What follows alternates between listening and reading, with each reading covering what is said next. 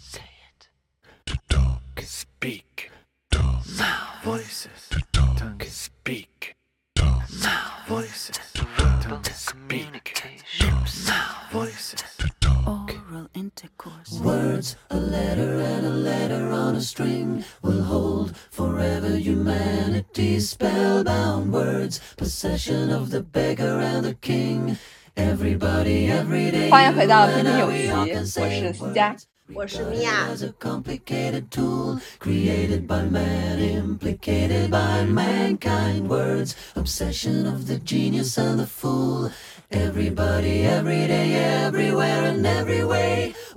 们现在是要进入那个自不量力的环节，因为我感觉我看一下我自己拍的照片，我我都不知道我该说啥呀。我们来再讲一遍这个游戏是啥吧。就是这个游戏是灵感来源于匡扶摇的纳闷集里面的一个小故事，讲的是自己和自己玩游戏。他是取了一本书，然后取了他的宠物龟。我们现在没有龟，我只有自己去做这件事情。他那个乌龟会在书上到处乱爬，爬到一个点停下来，他就选这个字，选完这个字或者这个词语之后，他会选择最近他拍的照片当中的一张，去和这个词语凑成一个小故事。我要跟思佳玩的这么一个东西，毕竟像我这种人也想不出什么故事，我的脑力已经在上班中被榨干。没关系，哎，说不定你的故事就算讲了全是上班的故事也会很有趣。就是你不要给自己加那么大的压力，你想到什么就说什么。我一共有八张照片，你告诉我你选哪一张，然后我把这张照片给你看。那我选第五张。然后现在呢，我会我拿的就是纳闷集这本书，我现在手在动，然后你说停我就停，好不啦？好嘞，停。热带雨林的雨林。哦，我、呃、你先你先告诉一下我们的听众朋友，这是一张什么图片？就我们待会儿也会附在底下，会告诉大家我们讲的第一个故事是一张这样的图片和词语是哪个词。那大概大概描述一下这张，其实就是一张大床，上面放着一个鲸鱼的玩偶，然后这个玩偶还挺大的，对，白色的。这是美国亚特兰大水族馆最大的那个白鲸偶、哦，手感特别好。好吧，嗯、没事你说吧。啊，我觉得我想到了一个很悲伤的故事，就是有那么一点悲伤的。没关系，没关系。没关系，今天惊悚悲伤我们争取都来一个好不好啦？待会儿我们就是我们各种风格争取来一个，不要重。哎呀，太难了吧！然后我想的就是一只，来来来，你俩你来。我想的就是在一只热带雨林里面生活的白鲸，然后呢，它就觉得自己跟身边的动物都长得特别不像，它都格格不入，因为其他动物都身上长毛，然后在那个树林里面翻天覆地窜来窜去，然后也很灵活，但是呢他就觉得自己没有办法做到那个样子，他就很难过。然后他就躺在热带水林的一个水洼里面，就想我为什么要在这里呢？我明明就是应该去一个更大的地方啊，我觉得我在这个水洼里面也没有办法发挥自己的优势。然后他每天就很难过，然后他就想要出发去找，但他呢就离开不了那个小水洼，他就觉得他深知自己是一个离不开水的人，所以他迟迟不敢不敢离开这个水洼。过了很久很久，他就只待在那里。一些来旅游的人，然后呢就发现了，哎，怎么水洼里面躺着一只白鲸布偶？然后他们在旁边说了这句话，哎，这里怎么会有一只白鲸布偶啊？他才发现，哦。原来我不是白鲸，我只是一只布偶而已。哦，天哪！我本来听前面我觉得会很 boring， 但是最后这个还可以，不错不错不错。哎，我觉得可以哎。哎，但是我没有书哎，怎么办？我去找一本书，我去找一本书。但我可我随便随便找一本、哦、对。但我怕这本书没有什么应景的词哎，这本书叫《妻子们的思秋期》啊。没关系，反正得地得总会有的吧。来来来，让我看一下我。你说开始我就。等一下，你照片你选吧。你有几张？然后，嗯，对你有几张？我有七张。我选第一张。你选第一张？你好神奇哦！怎么了？你好神奇哦！嗯，哇靠！这是你的生日蛋糕吗？今年？不是，是我要在在公司拍的。别人的，知道这是别人的生日蛋糕还是你的？别人的，你拍了一个别人生日蛋糕，咋了？不行了，我觉得这个很可爱啊。没关系，没关系，没关系。好好好，来选词吧。我是我开始了啊。嗯嗯，停。摩天大楼。摩天大大楼啊！为什么我想到顶楼这个电视剧？完蛋了我！来，你现在跟大家描述一下这个蛋糕长啥样？啊，就是这这个图片就是一个蛋糕，然后这个蛋糕是一个笑脸，但这个笑脸它有一个两坨特别红的那个红脸蛋，特别红，你知道吗？就整个我感觉像山楂片贴在上面一样，山楂片还是奶油啊？是奶油，夸张了。那两坨是啥？是奶油是吗？嗯，对，然后。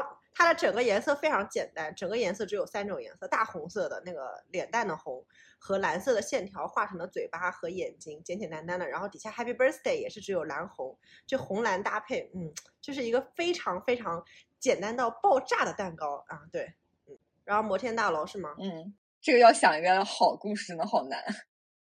嗯，我就瞎瞎讲了，开始了啊。嗯、小安。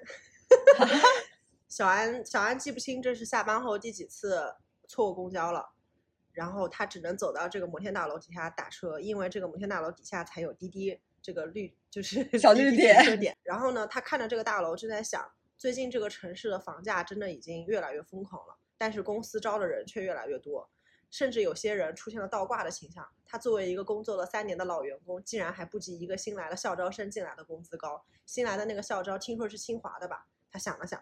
然后踢了下自己脚边的石头子，然后再看了看这个摩天大楼，叹了口气，心想说什么时候才能够买这样的一个房子呀？然后突然想着想着，楼上一盆水浇下来了，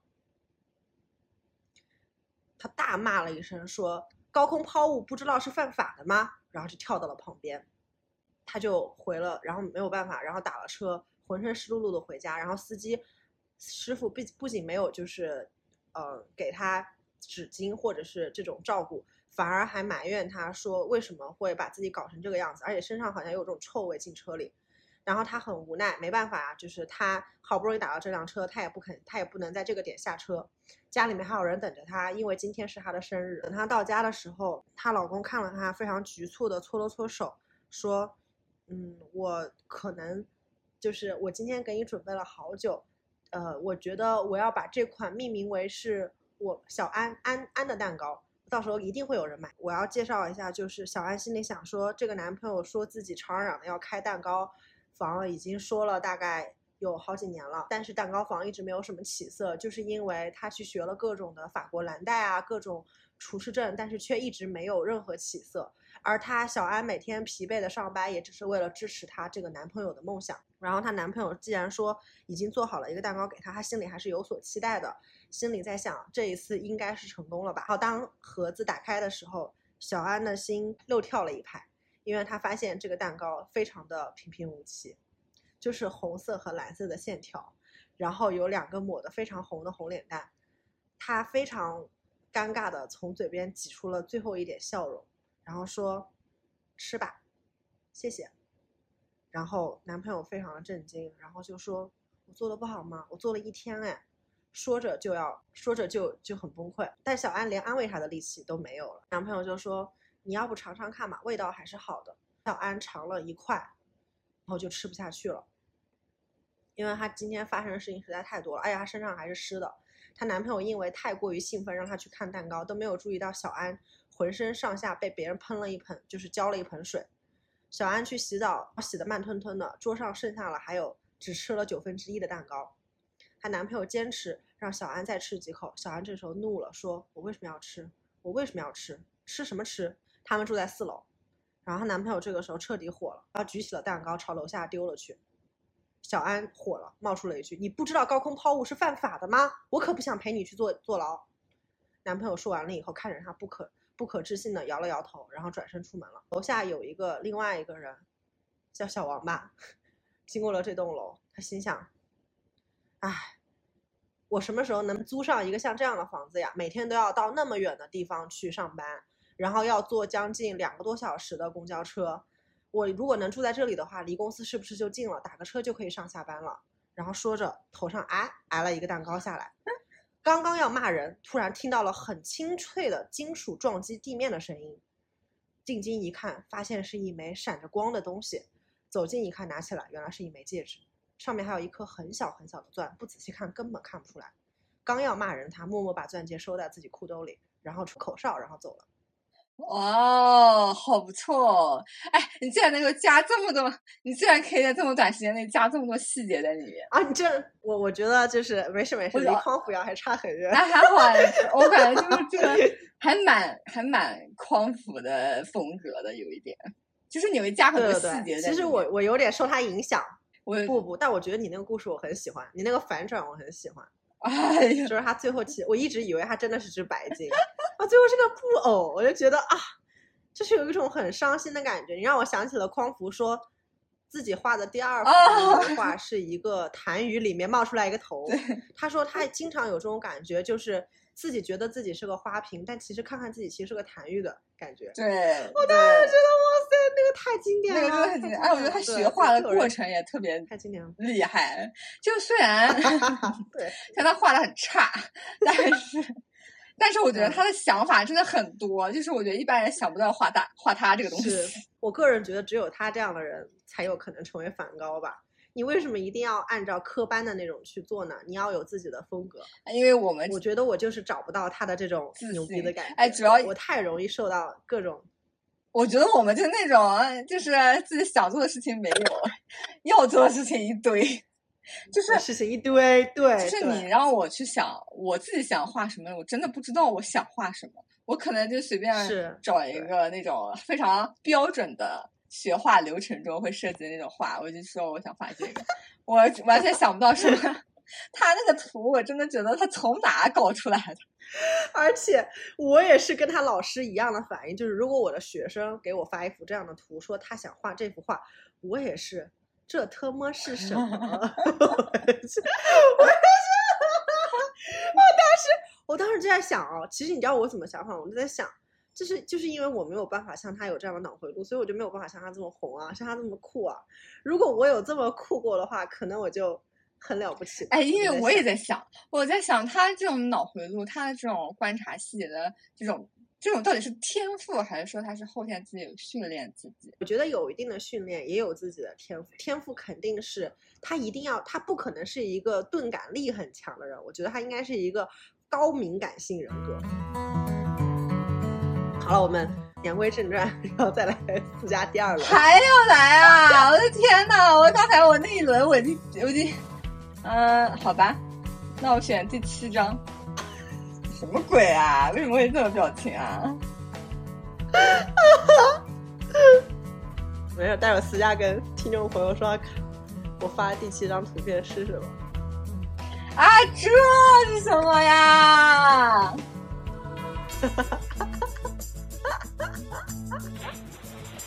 这谁？这是一双已经泡到了，这是我的脚，这是一双已经泡了大概半个小时，因为我妈跟我说一定要每天泡脚，买了一个巨深的泡脚桶。你为什么要涂这个颜色的指甲油？这颜色还蛮好看的呀，很显白啊，没有正常情况下还蛮好看。是吗？我看它是灰，不是灰色。就这个颜色呢？这个颜色呢？你看这个颜色呢？就这个颜色。这个颜色我看起来，好吧，好吧，可能是因为那个照片照出来的。这一次我真的睡着了。然后你，我开始了，你要没有停啊？停！我我，这简单吗？我我泡脚了，结束了。这是我泡脚的照片没了。这是我泡了三十分钟之后的脚。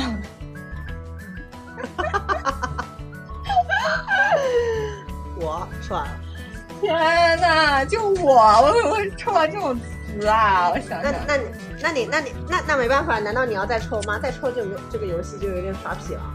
呃，不不不不，你要再换吗？不不不，不用，我想一想，我想一想，我可以把那个剪掉啊、嗯！不用不用不用，哎，就这个词，主要是这个词肯定会涉及到我，就其实要讲出这个词很简单。但是你要把这放在故事，你可以你可以以第三人称讲嘛，对吧？就是你把自己想象成一个完全不是你自己的我，比如我是一个男生，什么什么之类的，这样不就很好讲？或者我是一只猫，我是一条鱼，我是一个泡脚桶，我是一个泡。今天又把脚伸烂了，就是你想想，匡扶能说自己是个痰盂呢？你为什么不能是个泡脚桶？因为我觉得我是一个泡脚桶的这种视角真的很神奇。今天我泡完脚给自己拍了一张照片，我觉得看着这张照片我突然觉得很陌生，这真的是我的脚吗？嗯、为什么我看上去跟我想的这么的不一样？难道我不是应该有一双纤细又白皙的双脚吗？但是今天泡完脚之后，为什么感觉这个脚肿了很多？嗯，可能是因为我泡的是热、嗯、热水，而且我还泡了三十分钟，据说这样对身体好。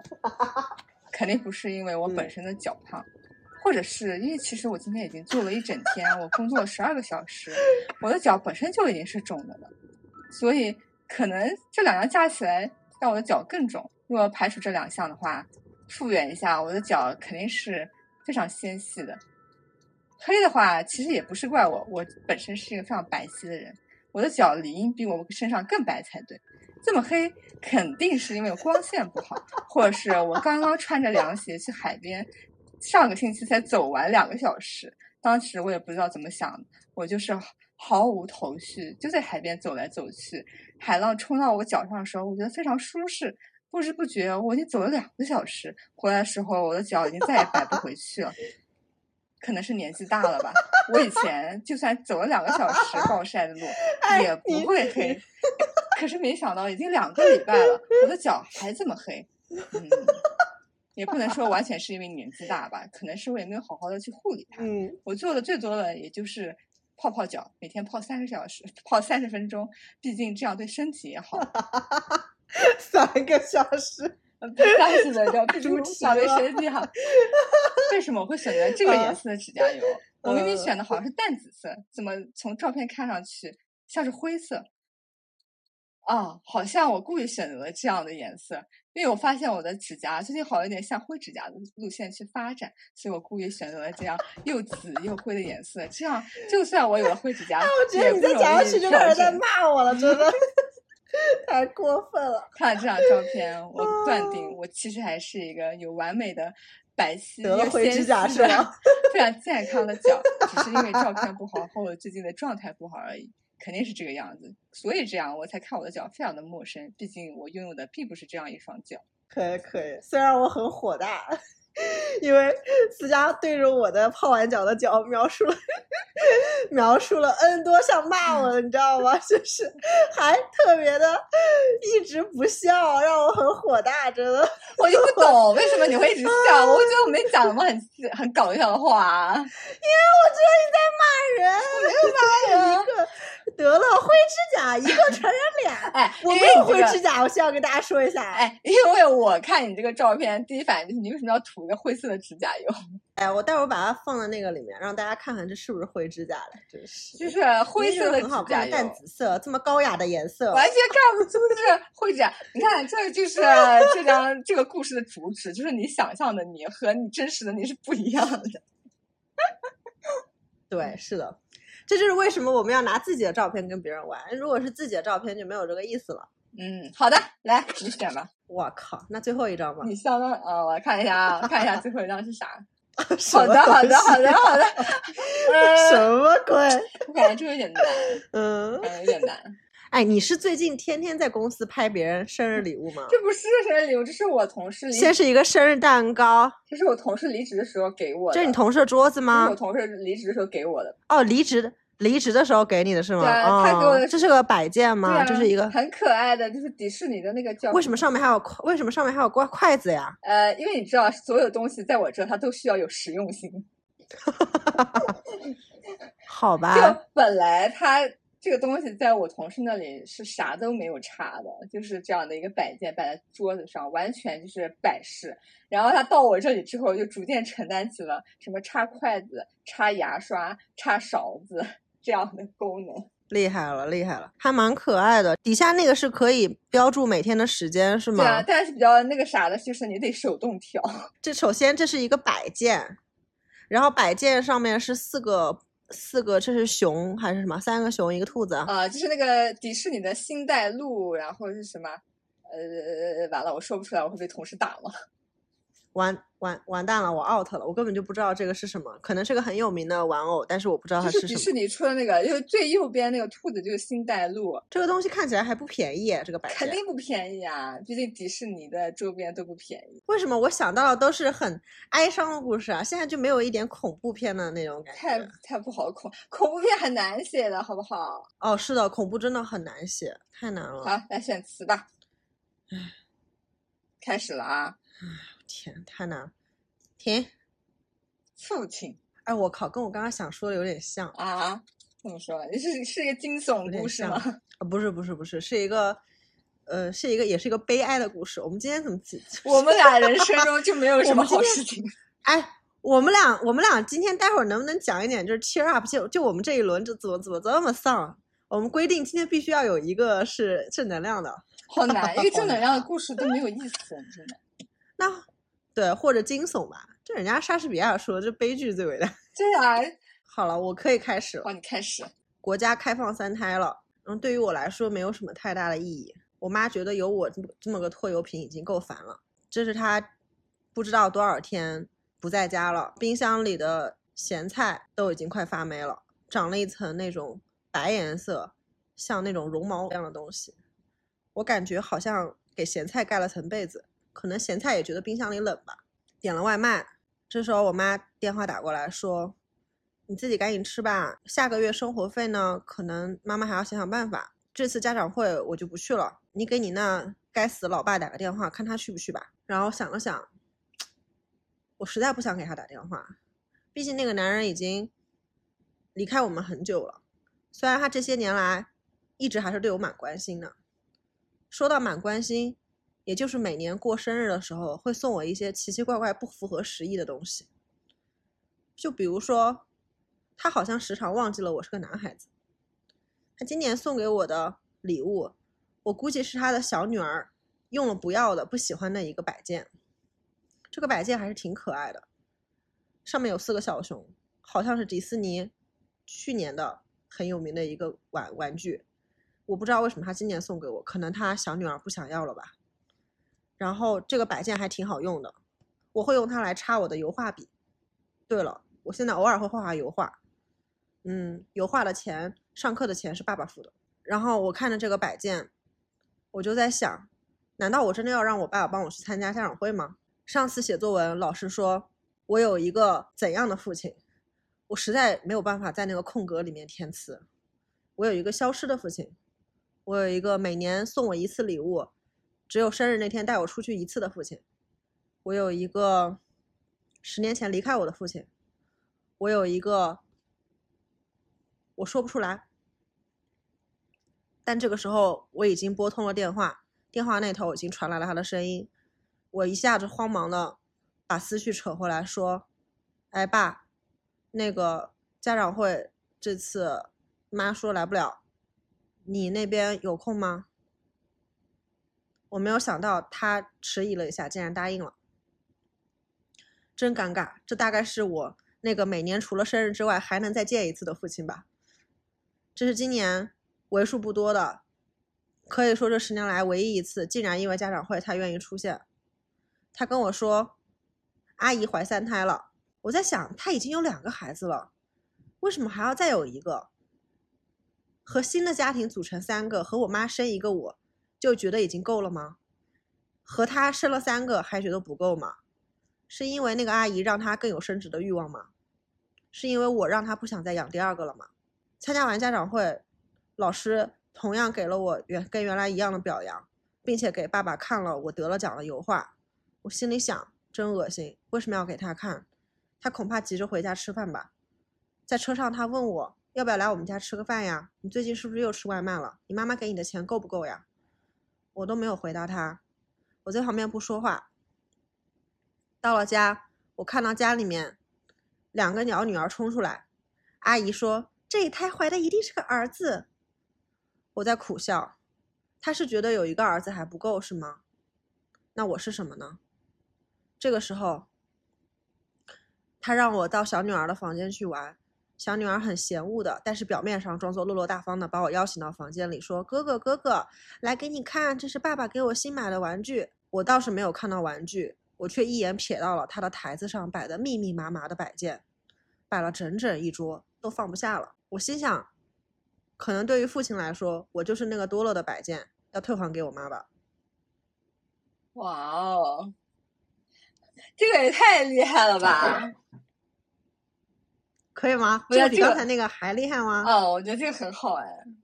就是我觉得，哎，真的吗？因为我因为我觉得你也没有什么，哎，我是不是我是不是可以试一下来这种方式了？对对啊，哎，你赶紧去学画画吧，真的、嗯。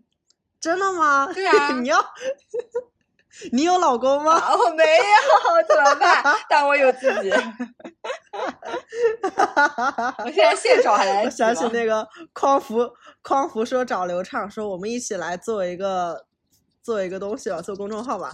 刘畅说：“我有老公。”对，因为夸不上。他说：“我 take 这句话的意思。”对，太搞笑了，真的。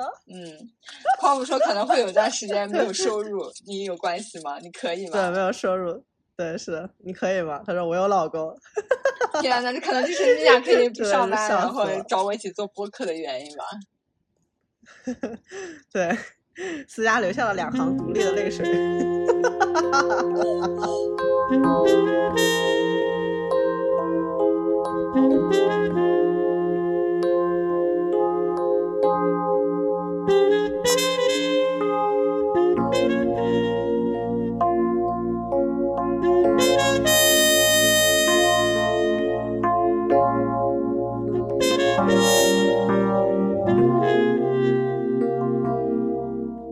来来来，该你了。哎，我们争取到你这个地方，然后讲恐怖一点的。讲个恐怖的，好难哦。对，就讲完这一轮就结束，好吧，没关系，你这一轮挂掉，我们刚才那两个故事够用了。我觉得今天比我预期的要好一点。好吧，呃，那我选第三张。哈认识这个人吧，认识这个人吧。我的妈呀！你来讲一下你看到的照片。这其实拍的是一个电视，然后电视里面是罗老师，罗老师说了一句话，所以我们经常能看到，没有？对，应该是个什么访谈节目？是那个，是是，对，是另外一个姓罗的很有名的跟他一起做的。哦，好吧，妈耶！然后他这个节目有五个多小时，他说今天我们聊到哪就算哪，聊到我讲我听清楚为止。然后这个节目有五到五个多小时长谈。所以叫长谈，哎，你说我们要不做一期播客叫长聊？长聊，五个小时、哎。那罗老师他们俩聊了多久啊？如果节目是五个小时的话，没有，我开着这个东西，然后我在打游戏，就是有点声音。哎，因为我想知道，就是因为他们剪辑应该还剪了一些吧？那他们一共聊了十个小时吗？啊，这还剪辑啊？我感觉。那不是十个小时了，那有可能啊，估计他们不剪的嘛，就完全就原片放上来嘛。我不知道，我不知道。来来来，等一下，开始。嗯、呃，你在选词了是吗？对。那停。为什么又是我？怎么又是我啊？你跟我杠了！啊，这个这个，大家这拿为了来为了游戏来说，你也得换一个。来来来，这本书里面的我是不是太多了？太自我的一本书。来，停！哦，开车，开车。为什么我想到了那个罗永浩开车？罗永浩在直播中开车，好好笑啊！啊，好烦啊！还要想个恐怖故事。我跟你说，你信不信有听众听到这个地方就把关掉了？对啊，不敢听。对啊，我同事肯定是这样的人，然后发现根本就不恐怖，讲不讲讲不出什么恐怖，对，讲不出什么恐怖。没事儿，你可以讲恐怖的。Turns out to be， 它是个悲伤的故事也没关系的。恐怖故事也有很多很悲哀的，你不觉得那些鬼也很可怜吗？都死了那么久，又有怨念，像咒怨啊什么之类的那种，很可怜啊。哎，特别难，而且特别是我还想想一个没有鬼的恐怖故事。哦，没有鬼的恐怖故事那更难了，你这还要过审是吧？思佳，你这思考了真的是，哇，真的是好难啊！我觉得有一个故事还蛮恐怖的，就是你下班回家，好不容易打到一辆车，然后突然前面副驾驶有个人转过来拿着摄像头对着你说，不好意思，你坐上了我们做节目的车，你看看司机是谁。然后司机是罗永浩。我的妈呀！然后跟你长谈五个小时。对，长谈五个小时，你他妈的想回家睡觉是十一点了都。这挺恐怖的。好可怕，被罗永浩支配。是是是，是的。然后想一下，嗯，小张是一家互联网大厂的运营，最近好不容易才进入到这个大厂，然后最近因为六一八什么的就非常非常忙碌，非常累，自己要负责整个活动的策划，但是他想表现的好一点，所以呢他每次都加班到很晚，然后最近就感觉不能这么加班了，身体有点受不了了，而且他加班回到家还要开车两个小时，他就觉得实在是太累了，但是这两个小时自己在车上也就一个人，回家还是一个人，他觉得好像是有点单调，有点无聊，在车上这两个小时的漫长时间实在是有点太过于无聊，而且还是很容易打瞌睡，因为实在也没有人跟他讲话，他也很希望旁边能坐一个女生，其实男生也可以啦，不熟悉的人也行，是不是人倒也无所谓，就是有人能够听他讲讲话，或者讲话给他听听也行。然后他只好打开收音机，然后想说能不能听点什么，然后就听到说有个节目是罗老师的和用户的关系，他想说好像很适合他，最近他应该也要再补一补干货，感觉这个活动已经把他榨干了，所以他另外一个手机拿出来打开了这一期节目的视频，发现居然有五个小时，他想很少有这么长的节目能够支撑他从公司回到家了，他可以在路上好好的听一下，然后还有他就一直在开，没有想到今天晚上好像这条路上非常非常的好开，平常这个点虽然很晚下班，但是跟他下班同样晚的人仍然有很多，这条路上也还是非常非常拥堵，没有想到今天一路都非常的顺畅，他甚至都觉得自己在是在做梦，他就想说做梦好像很久已经没有做梦了啊，好像很久都已经没有睡觉了的感觉，都不记得自己上一次做梦是在梦到什么了。他这样想着继续往前开，感觉今天晚上就非周围的就非常的安静，他都有点不太习惯，可能是好不容易闲下来，人在嘈杂的环境中待久了，总是已经习惯了那样那样的嘈杂，突然安静下来倒有点不太自在，耳边也只有罗老师罗老师的声音一直在说，所以我们经常能看到。他就这样听着一直开一直开，他也不知道开了多久，他突然就想到他他他他突然就想到这段话他好像以前也这么想过来着，然后他看了一眼视频的进度条，再看了一眼时间，他非常不敢确信的揉了揉眼睛，这个时间居然还是他下班上车的那个时间。没有了。哦，我鸡皮疙瘩，好吓人啊！你是吓到我了，哇塞！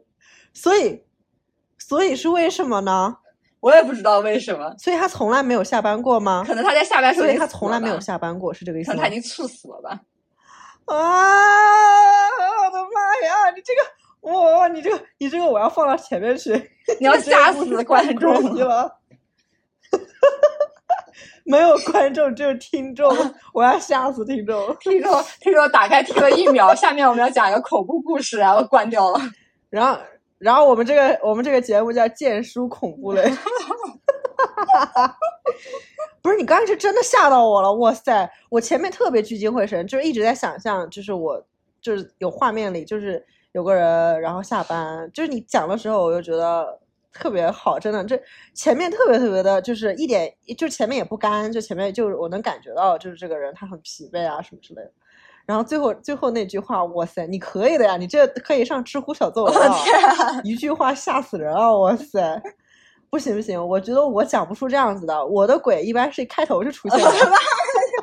我很我不我很不会想这种结尾，哎，就是什么电那个你手上不是有红绳子吗？哦、这种我都讲不出来，太吓人了！天哪，这个故事真的很可怕。对啊，对啊，你刚才最后那句真的很可怕。什么叫做时间还正好停在那个镜头呢？真的很吓人。你现在让我想把这张照片从手机里删掉，感觉有点诡异。你要吓死我！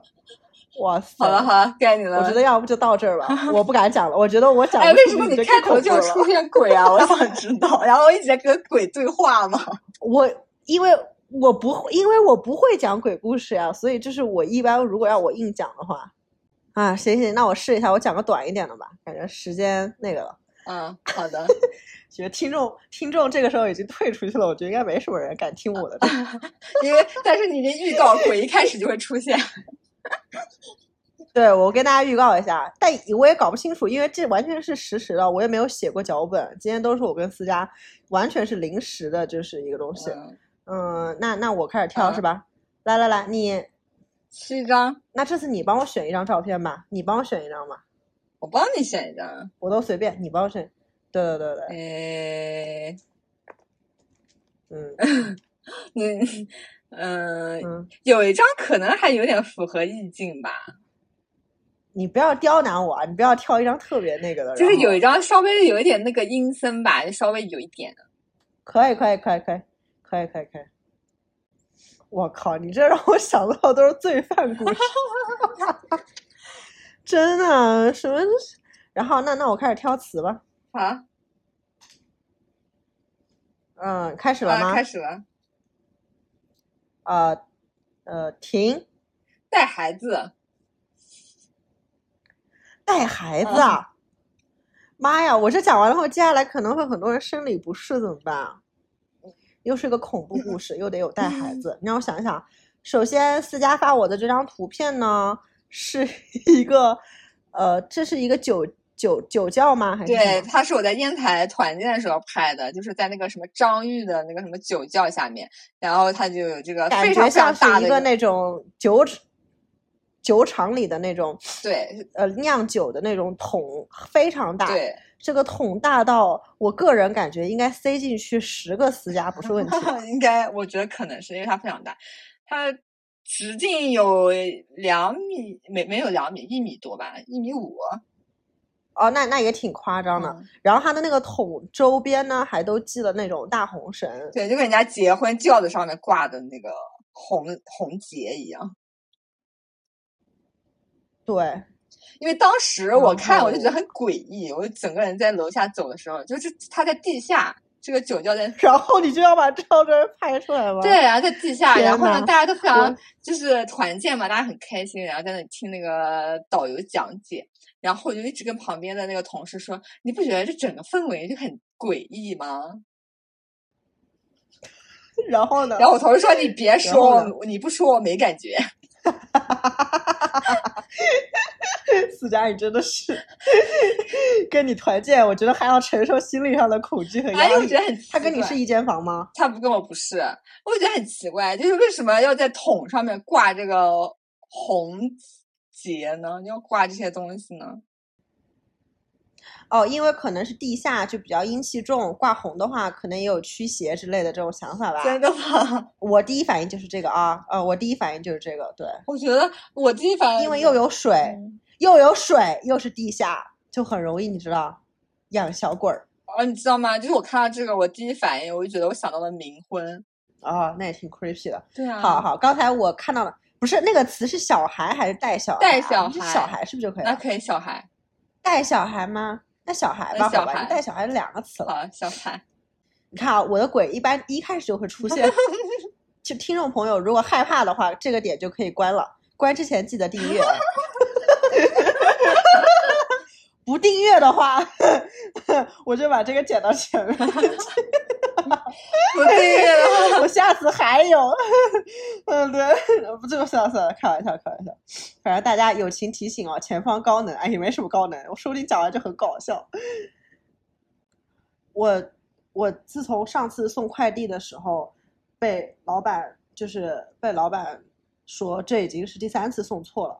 那户人家明明就是没有快递，然后每每天都要往那个地点送快递，又没有人出来拿，这跟我有什么关系吗？拜托，那家那家人就是听说当年就是有一个小孩被自己妈逼考试逼疯了，然后跳楼自杀了。后来那个房子阴森森的，然后楼下房东跟我说楼上没有人，可是我作为一个快递小哥，收到的地址就是这个地方，那我能怎么知道呢？对不对？所以没办法，结果每次去，结果我每次去的时候打电话又没有人接，我把快递放在门口，他还跟我老板投诉说我没有敲门，我敲了门又没有人答应。最后没办法，我这份工作就没了，没了工作，大概在家待了半年。我奶奶奶说：“你也在老家待太久了，现在老家连地都被政府收走了，你没家里连苹果地都没有了。后面的一块好不容易的那个可以种菜的一片，也被人家争去做化工厂了。明年这块地方可能就拆迁了，等到拆迁费下来，奶奶带你一起去城里买个小房子住。但是这一年你得找点事情做吧，年轻人不能老在家里躺着呀。”我想了想，觉得奶奶讲的很有道理。于是呢，我这个人挺懒的，又很图赚快钱。这老奶奶跟我说，有一个她认识的远房亲戚开了个酒厂，然后酒厂呢有一个很清闲的闲职，就是在那个酒厂里面底下地下当保安，每天也就是管一管送过来的这些酒啊运，然后记录一下数量，相当于做一个档案室的管理员类似。我想了想，这个工作还挺清闲，再一打听一下工资，虽然是不及我送快递高，但是总不过总不至于就是出现那种幺蛾子吧，所以我想了想，那就去吧。本来去的时候还有点怵，老那个酒厂的那个老板带我下楼的时候，我在想，哎呀，怎么怎么又是地，怎么是地下呀？我感觉地下的总是让我觉得心里有点打鼓。但是当我等我看到那个酒厂的装备的时候，哎，它底下灯火通明，而且是二十四小时照明。然后这些桶呢很大，然后每一个桶上都绑着红绳，我就很疑惑，我就问老板说：“哎，张老板，你为什么这个桶上绑红绳啊？”张老板说：“啊，这个我们这边酒厂都有这个习俗，绑红绳是为了让就是整个酒发酵的更好一点。而且你也知道地下嘛，不干净的东西多。”他说：“当然了，你就不用担心这个了。”然后他就说。呃，小张，嗯，看你跟我上就是都是一家人对吧？你也姓张，我也姓张，没关系的。我们我算过八字了，你的八字够硬，要不然我也不至于就是找找你过来啊。我一想，我八字可不硬，我头一年送快递，呃，送送送快递就送到这样，送就就送到这样的事情，我怎么知道在这家酒厂遇到什么事儿？于是我百般推脱，没办法，过了一两个月，他张老板又给我打电话说，原来的那个人实在是摔了腿。来不了，然后说能不能我就去他厂里就顶两个月，然后两个月给我发半年的工资。我这一听，嗯，要不算了吧，就当江湖救个急。他原来那个就是看地下的酒厂那个人不是腿断了吗？然后那我就去帮忙吧。结果没想到去的第一天就出了事儿。我我就觉得很奇怪，就是。还记得我说的那个就是送快递的时候，那个楼上有一个小孩就是俯教跳楼嘛，那个小孩据说以前是学钢琴的。然后我在这个酒厂第一天去上班的时候，我就听到半夜有弹钢琴的声音，那我就纳了闷了，哇，老张老板还有这种情调，在这种地方还放钢琴曲。我后来发现哦，老板买了个音响，那个音响呢就放在那个酒窖的那个最里面，然后还是一台比较好的音响。我就问老板说，怎么会要放音响，还放钢琴曲，还老放献给爱丽丝这一首。老板说，哎呀，那不就是因为就是放酒的话能够让酒酿得更香嘛，那我也是留过洋的人对不对？这个酒呀它也是跟养人一样，跟带小孩一样，它一定要培养的，不好好培养的话它酒酿不出好的。后来我才说，哦，原来是这样子呀。第二天邪门事又出现了，我看发现那个那个钢琴曲献给爱丽丝弹的断断续续的，每次弹到那个滴答滴答滴滴，它就卡，滴答滴答，它就一开头它就卡，最后卡了好几次，我实在受不了了。过去我把这个音乐关掉了，这个时候我就发现木桶那边传来了声音，而且是那种就是就是那个就是，然后然后我就说谁谁在那儿，大半夜的对吧？就我一个人在这看，我心想是不是木桶上有什么东西掉下来了？最后发现，哎，跑到旁边一看，好像也没有。这个时候，我身后，真的就在我两米身后，传来了一阵跑步过去的声音。那个跑步的那个感觉，就是小孩子的那个声音，不是大人跑步，是小孩子跑过去的声音。我当然就在想，这肯定是他们出幻觉了，我肯定是没睡好。然后我就跟张老板说，我死活都不干了，我把钱退给你，你后面的钱我都不要了，我也不会那个。然后张老板就说，算我求求你了，这样好吧，明天我跟你一起看，明天我跟你一起来看这个，行吧？如果我跟你一起没事儿，你就在这继续待，行吗？然后我就想说也好，结果张老板就说，是不是可能门没关好，隔壁的有小孩可能跑过来玩也有可能的。我心想哪有这么扯的事，这方圆八百里也就这么一个酒厂，要不然这张老板怎么能赚这么多钱？这个镇子就靠这个酒厂赚钱了。我想说怎么都不太可能，离着最近的那户人家，我看到他们家的煤油灯都要等都要都要骑摩托车骑个大概半个小时才到，小孩难道半夜骑摩托车过来吗？所以我觉得不可信。但不管，反正第二天晚上张老板跟我两个人都穿了红内裤红袜子，就坐在那个保安室里面，我们就在等看是哪个小孩在那捣蛋。我坐在那个地方，然后张老板说他要去上厕所，我哪有那么傻，鬼故事里都是这样子的，我才不肯一个人待着呢。我就跟张老板一起去上厕所了，然后我们俩上厕所的时候，一个小孩进来了，我跟张老板紧张的连尿都尿不出来了。我明显听到张老板那边本来是淅沥沥哗啦啦，突然就停住了一样，然后我这边可是一滴尿都尿不出来了，我已经吓傻了。我就在想，我估计跟张老板想的是同一个问题，就是他千万不要走到我这边来尿，他要走就走到他那边去尿。然后张老板拍了拍我说，小张啊，那个我们唱歌吧，那个我们唱唱那个你你还记不记得以前我们我们那个唱的那个军歌怎么唱来着？那个团结就是力量，我们就唱这个吧。然后我心想，张老板他妈开玩笑呢，都什么点了还唱这个？但想了想，可能他害怕，我就开始唱，唱着唱着。我旁边的那个小孩好像是尿完了，抖了抖，然后出去了。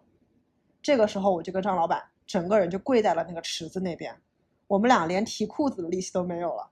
再一看，张老板已经尿了一裤子。然后张老板说，小张啊，这是怎么回事啊？我开着酒厂已经一年多了，怎么会哪来的小孩呢？哦、我只能编到这儿了，后面我真的编不下去了、哦、我还我还在等着后续好不好？这个故事太难了，你后续得给我一个星期的时间准备吧，我只能编到这儿了。好吧好吧好吧，那小孩进来的时候我我倒是很紧张，对吧？哎我的天哪，你哎你这个鬼存在感也太强了，还跟人家一起尿尿，很强对吧？我我没办法，没有对我没有办法想你那种就最后一句话吓死人的东西，你那个太恐怖了好吧？我这个就是一开头就告诉大家是有鬼的，就是有鬼的。但是大家就我还等着呢，就是这个鬼会对他们怎么样，结果人家就进来尿个尿。哎，这个这个我跟你说，除非听众在底下留言说要看后面的，我才会考虑后面每一期补一点。哦，呃，那个反正我在豆瓣上面开一个新的。就是叫做就是米娅讲鬼故事是吗？哇塞，对，就把那个鬼故事补完，然后就是说哎，如果想听这个想听这个故事后续，麻烦请去豆瓣上面订阅我。哎，你你你这样很坑这个酒厂老板，以后人家再去团建去加关，正好看到是我们这个讲过的，你这不要吓死了，吓死了。那那那就如果我们真有那么出名的话，也可以成为一个旅游景点。哈哈哈哈哈。可以可以，哇塞，真的好难哦！真的觉得鬼故事，哎，恐怖故事真的太难了，特别是你这种太难了，你这铺的好长啊，然后结果就，对我我这就是典型的不负责任的挖坑型，这后面具体怎样我不讲了，反正时间有限，我今天就到这儿了，就是暂时没想出来，好了好了，然后就把坑放在那里，对对是，所以我们今天。就是也聊了蛮久了，然后还是要和大家安利一下匡扶的《纳闷集》这本书，感兴趣的呢也可以去买它的《回答不了》，然后就是这本书真的是能够给人带来极大的慰藉和启发，然后每个人看这本书都能够受到不同点的启发，因为它这里面大概能适用适配性的人太高了，毕竟匡扶也曾经和我们一样都是在大厂工作过的人呢，而且他好像还是广告狗是吗？嗯，对是的，所以说其实他们也是在高强度的工作下工作了多年，然后最后想到了出来做一个写故事的人，然后并且加漫画的这样一个故事，然后今天我和思佳第一次尝试就是通过讲故事和配图片的方式完全脑爆了一整期后面的这个内容，然后希望大家多多关注，多多支持。如果还有人希望我们继续来这个的，我们也非我们也非常非常就是如果感兴趣的可以来报名，可以来我们节目就直接现场玩这个，我们也非常欢迎。对，现在团建有了新的游戏。是的，我们现在有了新的游戏。哎，对，以后大家有那种有那种节目，就是大家不都很爱围在一起讲鬼故事吧？可以，如果想不出什么鬼故事来，就现场编，现编。对，是，对啊，就现编好了呀，真的，说不定编出来的更恐怖呢，对不对？对，哎，你说那种经典的那种恐怖形象，不是也是那些文学家坐在一起没事，然后聊聊聊聊聊，就聊出一个科学怪人吗？对啊，而且有很多恐怖故事都是。聊着聊着的时候就真的恐怖了呀，这个好可怕不好意思，这个结尾太不正能量，太可怕了。来来来，希望大家就是每天都能做好梦，不要做噩梦。然后鬼故事嘛，都是就是真的梦到了嘛，梦其必反对不对？不要害怕，心理那这样人家就不敢做好梦了，心理压力不要太大没有，好梦的话就是梦想成真嘛，真的梦到鬼的话就梦其必反嘛，必有大福嘛。